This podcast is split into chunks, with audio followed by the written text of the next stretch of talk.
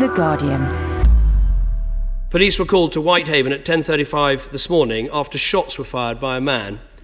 I can confirm that the body of a gunman has been found by the police.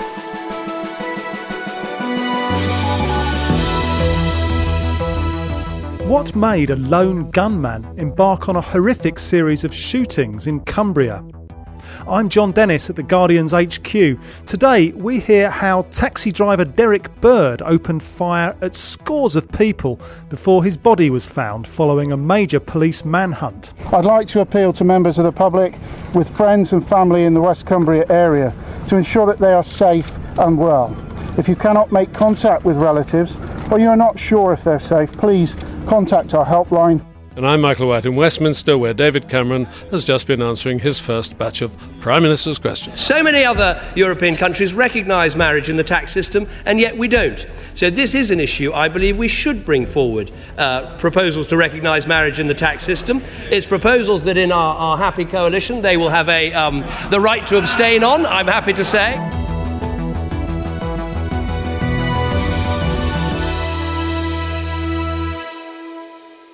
First, our top story Derrick Bird's killing spree in West Cumbria. At the time of recording this podcast, 12 people were known to have been killed, a further 25 were injured. The Guardian's Helen Carter reports from Cumbria. Well, it's rather extraordinary. At 12 o'clock, it emerged that there had been a shooting of at least one person in Whitehaven in West Cumbria. And then as the day unfolded, there were more and more shootings reported. There was one in Egremont, um, several in Seascale, and then police um, said that the person who was believed to be responsible for the shooting, Derrick Bird, was was on the on the run, and they were trying to capture him. So there there was this extraordinary scenes in Cumbria where people were being told to stay indoors. So you know it's like half term, very busy and popular and sunny at the moment with families and things and hill walkers and cyclists, you name it and uh, people were being told to stay indoors and keep off the streets of Cumbria. That was for several hours until they found his body. So it was absolutely extraordinary. Derrick Bird worked as a taxi driver for many years. He was well known among the local community. What do we know about him? Um, we don't know very much about him other than he was well regarded in the community and um, he liked motorbikes, I know that much and he worked as a taxi driver. I think he had a Picasso type car. That was the car he was in today. And um, he's 52 years old. But you know, there's nothing, nothing about him. People didn't know he had guns. That's you know, some of his friends have spoken to didn't realise he had guns. But very, you know, no one, no one has a bad word to say about him. As the drama unfolded and the, as the manhunt um, was taking place, the, the Sellafield nuclear plant was shut down, Helen. Yeah, a, a it was locked down for several, which is absolutely extraordinary. But if you know, in the circumstances, it's probably prudent. If you've got a man who's shooting people randomly in the face as he as he drives around Cumbria, it's probably a very wise move to uh, to shut down Sellafield because if you'd have if you'd have got in there, then it would, you know, it would have been absolutely disastrous. Helen Carter. Well, bodies were strewn across a wide area as the gunman drove off in a dark grey Citroen Picasso. An extensive police operation ended in some woodland near Boot, where Bird's body was found. Sean King is landlord of the Boot Inn. Within moments, I got a phone call from the police saying that uh, he was heading this way, they thought, and we should try and get people off the uh, off the road and, and and into the building. So we just went ahead with that and and, and, and got people in. Well, what did you say? Did you just literally go out into the street and say, "There's a gunman on the loose. Can you come into the pub right yeah, away?" Yeah, we, we, just said we'd, we'd received a phone call from the police advising us that uh, there was a dangerous situation and that we needed to get people into the pub. Um, and, and there's children with them and things, so we're trying to be a little bit delicate. Um, but then, yeah, let them know that there was a there was a gunman on the on the on the on the run here, and it shot people. And by that time, we'd kind of had one confirmed death in Whitehaven, and we'd heard rumours about um, one of the shootings in Seascale. Is uh, a friend of mine from the pub just up the road. And uh, then it all got a lot more worrying, and the, the helicopters were circling for about an hour. They never went away. Sometimes they came lower and uh, yeah, all a bit worried that he could pop out from anywhere. The police obviously had him kind of trapped in, in, in the woods around here. Um, and then we heard a shot about two o'clock. And everything's suddenly kind of finished. The Sea, the, the sea helicopter landed in the field just a couple of hundred yards away from us, and the, the ambulance and the police all turned up there, and, and then they all disappeared. So before we'd heard the, on the news, it was quite apparent that it had all come to an end. Sean King of the Boot Inn. Well, Diane Strong works at the Brook House Inn, also in Boot. We know of at least two shootings close by to Boot. Um, one lady came here who was injured, but but conscious and lucid and what have you. And she she went off to hospital with injuries to her face. Um, what, what, when you say she came here, what happened? I mean, did she, was she brought um, somebody, there? Somebody up the road um, had. A family came running in at first, saying that they thought somebody had been thrown out. Something had been thrown out of a car, which had hit a gentleman. Um, and then somebody else came running in saying he's been shot. Now he went off to the campsite, which is just up, up the road. Um, so you'd have to ask them, I'm afraid, how he got along. Um, then obviously this other lady had um, had facial injuries, I believe through a windscreen, but I'm not entirely sure. Um, she came here and was looked after, and the, the police took her off to, to hospital not long afterwards. But she was still conscious and and walking. What, what was the atmosphere like? Uh, just very tense. I think there's people coming in who'd realised that they'd come quite close to to seeing him. Some people had actually seen him.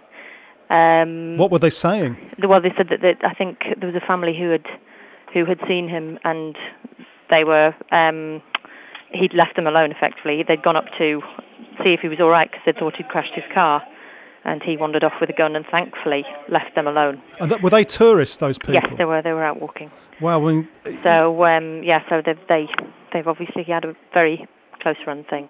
Journalist Matthew Connolly was camping near Boot when his family saw police helicopters overhead. Even though we're on a remote campsite, there is uh, um, phone access, and, uh, and and people's relatives started ringing them up. And my, my wife's mother had been on the phone, um, very upset, saying, "Have you heard the news? Have you heard the news?" Um, uh, and there's a gunman on the loose who's on a shooting spree, and uh, and uh, he's very near where you are. And we were saying, "What do you mean, mean very near?" And they said, "Well, he's."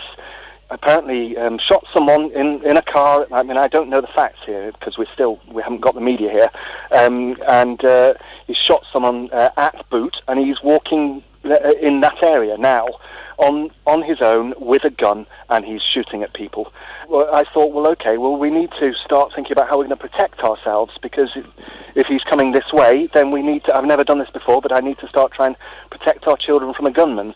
Celia Mackenzie is Chief Executive of the Whitehaven Harbour Commission, which runs the Rum Story. That's a local tourist attraction. And she was in a meeting when police ordered everyone to remain indoors. The fact that he, the guy was moving around the area of West Cumbria. I mean, we only have one road in West Cumbria, the one main road, the 595. You can either go north or you can go south and the fact that there wasn't really much place for this guy to go, but um, he went south, which is closer towards where the Sellafield um, nuclear reprocessing plant is, and we heard that Sellafield was on lockdown as well. They have their own security forces down there.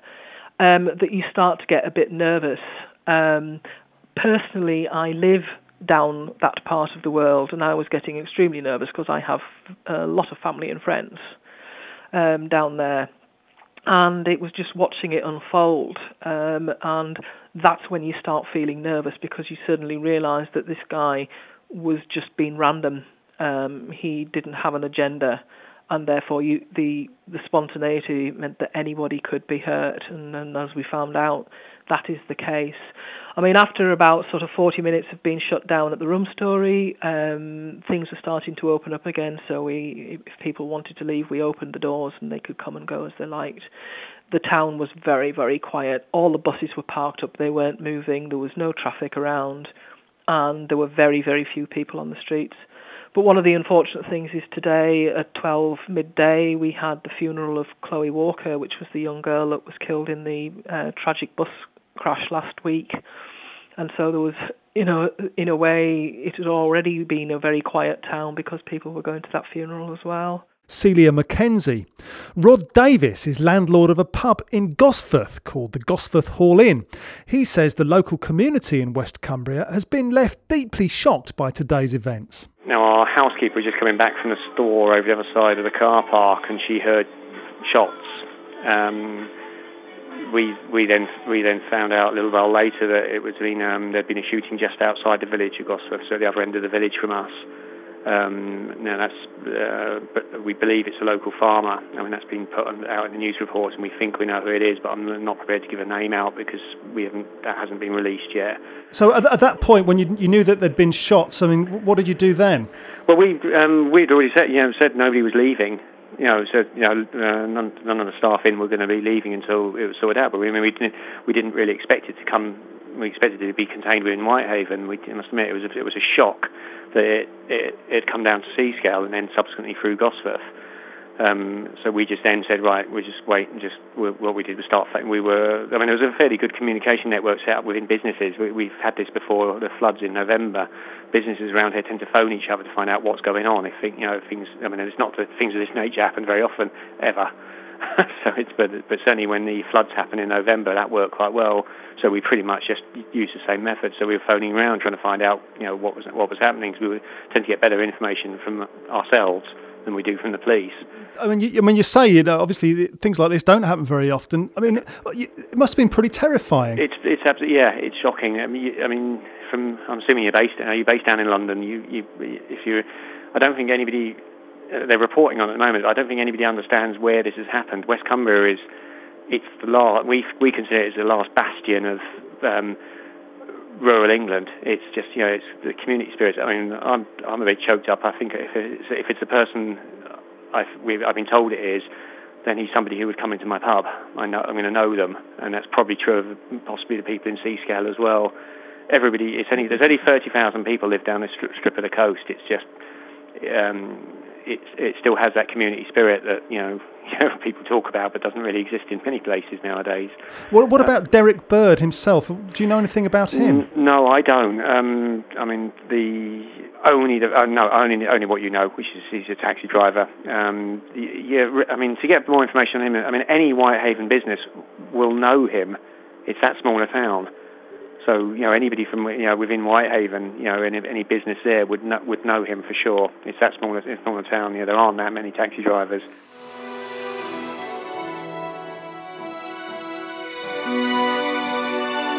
From Guardian.co.uk, this is Guardian Daily. The Guardian's Home Affairs editor, Alan Travis, says today's horrific killings have echoes of previous multiple murders. Well, we haven't seen uh, a mass murder on this scale since uh, the Dunblane school shooting in 1997, and before that, uh, Hungerford in uh, the end of the 1980s. So uh, it's certainly uh, something which uh, is extremely rare in Britain, and it certainly doesn't happen with the kind of regularity that we see in America. How easy is it to get hold of a gun? Well, um, after uh, Hungerford and, and after Dunblane, in which 16 school children died in a, in a Scottish school, uh, a, a, ban was brought in on uh, illegal handguns, and that's been uh, quite effective. But in a rural area like Cumbria, I was looking at the figures. I think there are at least 22,000 legally owned, certified, licensed shotguns in Cumbria alone, and there'll be about 9,000 people who have certificates to own those shotguns. So, uh, and uh, again, it's about 1.3 million legally owned shotguns in the country as a whole. So, obviously, trying to uh, control the use of those shotguns is uh, is is a is a very difficult proposition. I mean, incidents like this, I guess, just very difficult for the authorities to prevent ultimately. Well, in the sense that one lone individual who uh, runs amok shooting people is obviously not something that can easily be, can can't be predicted in the sense of criminology. But um, interestingly, I mean, there were some measures. We do have the tightest gun laws in the Western world. And even after uh, Dunblane, when the police stepped up their checks on those who own shotguns and introduced things like home visits, there was actually the number of shotguns that were owned in the country did fall by about a third from uh, about I think it's about eight hundred thousand uh, certificate holders to about five hundred thousand. So it, it, can have some bite in that sense. But in, in Cumbria, I think there were for the latest figure shown the last year, like there were three hundred seventy new applications for shotgun licenses, and only two of them were refused by the police. So uh, it's it's a broad brush thing. Interestingly, reaction amongst politicians at Westminster in the afternoon, when uh, this afternoon, uh, was very subdued. And it was interesting that uh, both David Cameron and Harriet Harman, neither of them made any attempt to start demanding instant solutions. Uh, as to what should be done. And uh, that was interesting. I thought that there was a period of reflection, and all David Cameron promised was a statement by the Home Secretary tomorrow, who presumably will start to assess uh, what further measures, if any, could be needed. I can confirm that the body of a gunman has been found by the police. The Chief Constable of Cumbria is working closely with other forces and other emergency services to ensure a coordinated response to these rapidly moving events. The government will do everything it possibly can to help the local community and those affected and to keep the House informed. A full statement will be made to Parliament tomorrow. When lives and communities are suddenly shattered in this way, our thoughts should be with all those caught up in these tragic events, especially the families and the friends of those killed or injured. David Cameron at his first Prime Minister's questions. And now let's have more from Westminster with Michael White.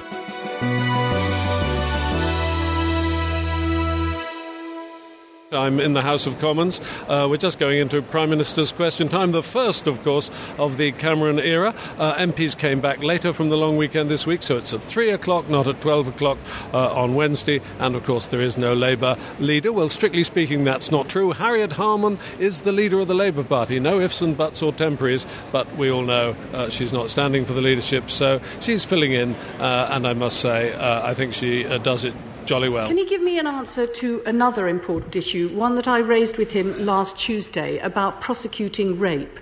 We know that it's often only after many rapes that a defendant is finally brought to court, and it's only at that point, often, when previous victims find the courage to come forward. By making rape defendants anonymous, he's going to make it harder to bring rapists to justice.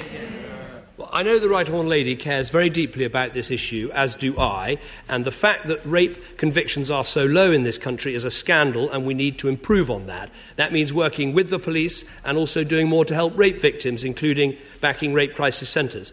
On the issue of anonymity, I sat on the Home Affairs Select Committee that examined this issue. It was, of course, a committee in the last Parliament dominated by Labour members, very ably chaired um, by, the, uh, by Chris Mullin, we came to the conclusion that there was a case for saying that between uh, arrest and charge there was a case for anonymity. The coalition agreement mentions this issue of anonymity, and we will, of course, be bringing forward, uh, bringing forward proposals which the House can then examine and debate. Well, I, re- I welcome his recognition of that first point, but doesn't he also recognise that to single out rape, which is what he's proposing to do, to single out rape defendants sends a very powerful message to juries in rape cases that the rape victim is not to be believed. And it sends a devastating message to rape victims that uniquely, of all victims, they are not to be believed.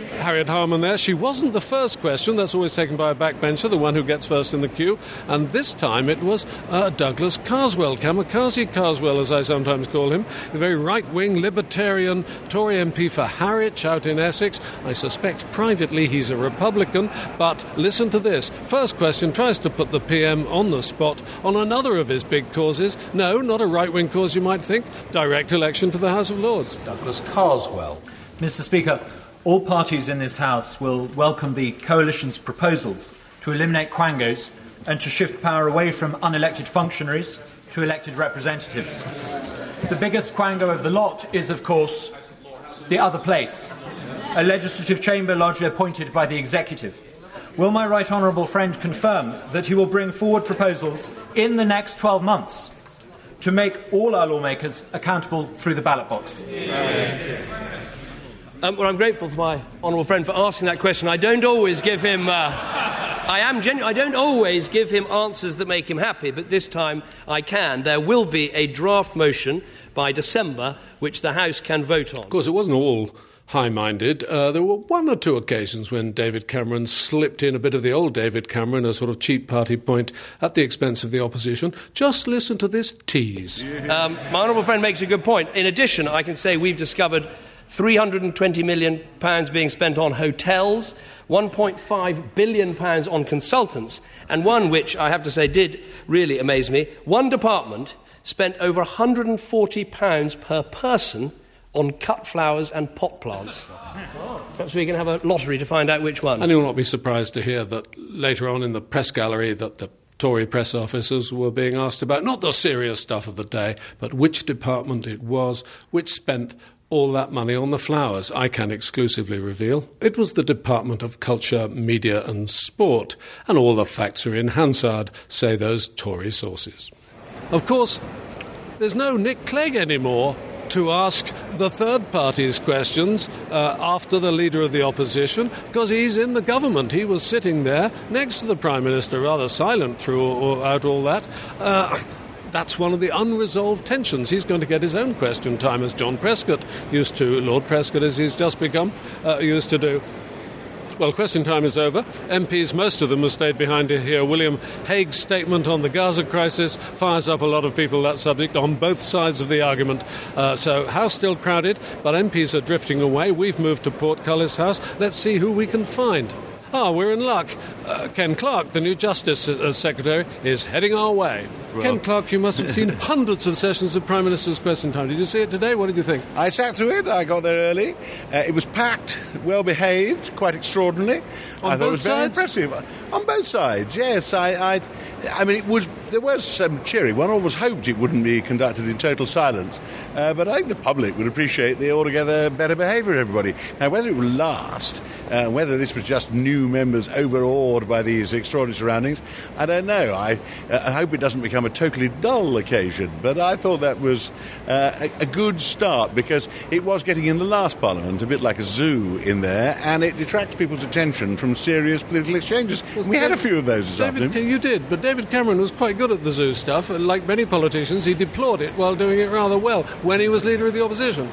Well, it, it, up to a point, that's fine, because what really the leader of the opposition and the Prime Minister are trying to show is they're still alert, they've got full of vigour, they're aggressive, they can uh, think on their feet and all the rest of it. And it's a kind of weekly way of touching base with whether they're on top of their job and their animal spirits are still there. But that has in recent years been taken to absurdity. And uh, given it's televised, the public sometimes look at the exchanges of Prime Minister's Question Time with total dismay. I must admit, being a, an old hand who's seen things get more Elected in noisier. 1970, for those who don't know. Absolutely, it's got noisier over the years. I was positively surprised by the restraint in a packed chamber. Now let's find an opposition uh, view. Ah, here's Andrew Miller, MP for Ellesmere Port. Andrew Miller. I, I think this was a uh, deliberate ploy on the part of uh, Cameron to try and make it look different. Uh, I have my severe doubts as to whether it will last. meaning that uh, he was being excessively polite, courteous to new members, not making cheap party points most of the time. He made a couple, but not many. That sort of thing. Or is he just naturally uh, uh, an old Etonian? I think uh, the anger that we're familiar with when he was in combat with uh, Gordon Brown will start to emerge. Uh, I think uh, the other interesting point was his uh, failure to recognise um, some of the Liberal Democrats as his honourable friends. I think some of them are certainly not his honourable Oh, I friends. missed that. Yeah. He was a bit waspish to Douglas Carswell, one of those right wing troublemakers, the man who asked the first question. I, I think uh, both uh, Douglas and uh, was it uh, Philip Hollobone towards the end. yes. Uh, he, he's going to struggle with. I think um, That's uh, the he's- opposition on his own side. It's not you yeah, lot. Well, I mean, uh, we might as well allow the um, internal opposition to do its damage um, because um, that's uh, quite a useful tool in our armoury. What do you think about Harriet Harman? I think Harriet is doing a superb job in very difficult circumstances, and uh, she's certainly gone up in my estimation the way she's handled in. Uh, in a very responsible way this, this difficult period for the Labour Party. She had a checklist, didn't she? She had Gaza, of course, and she had uh, uh, the question of anonymity for rape accusees, which the uh, uh, coalition has put up, and the third one was what was it again? Oh, it was the marriage tax allowance. Very Harriet combination, really. Oh, oh very Harriet, and uh, but uh, I, th- I, think the Labour Party generally um, was very supportive of the point she made on, on rape victims because I just think that uh, yeah, uh, the report, yeah. yeah. the report that uh, the Prime Minister relied on, um, made by the Home Affairs Select Committee, uh, hasn't really got to grips with what is a very very difficult area, and I think. Uh, uh, Harriet's expertise is, is recognised on all sides of the House on this subject.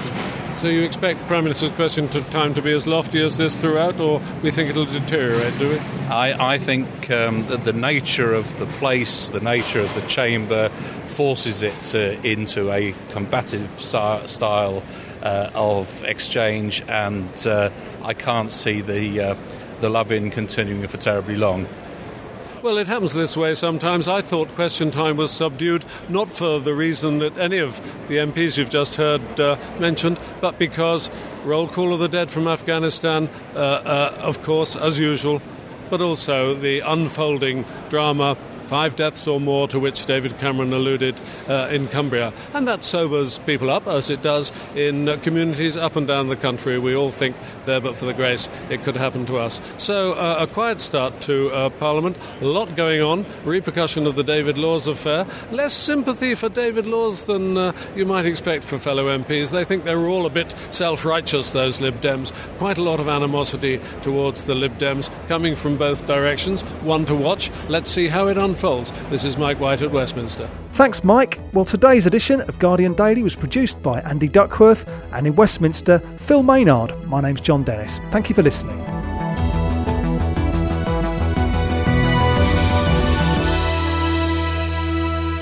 For more great downloads, go to guardian.co.uk forward slash audio.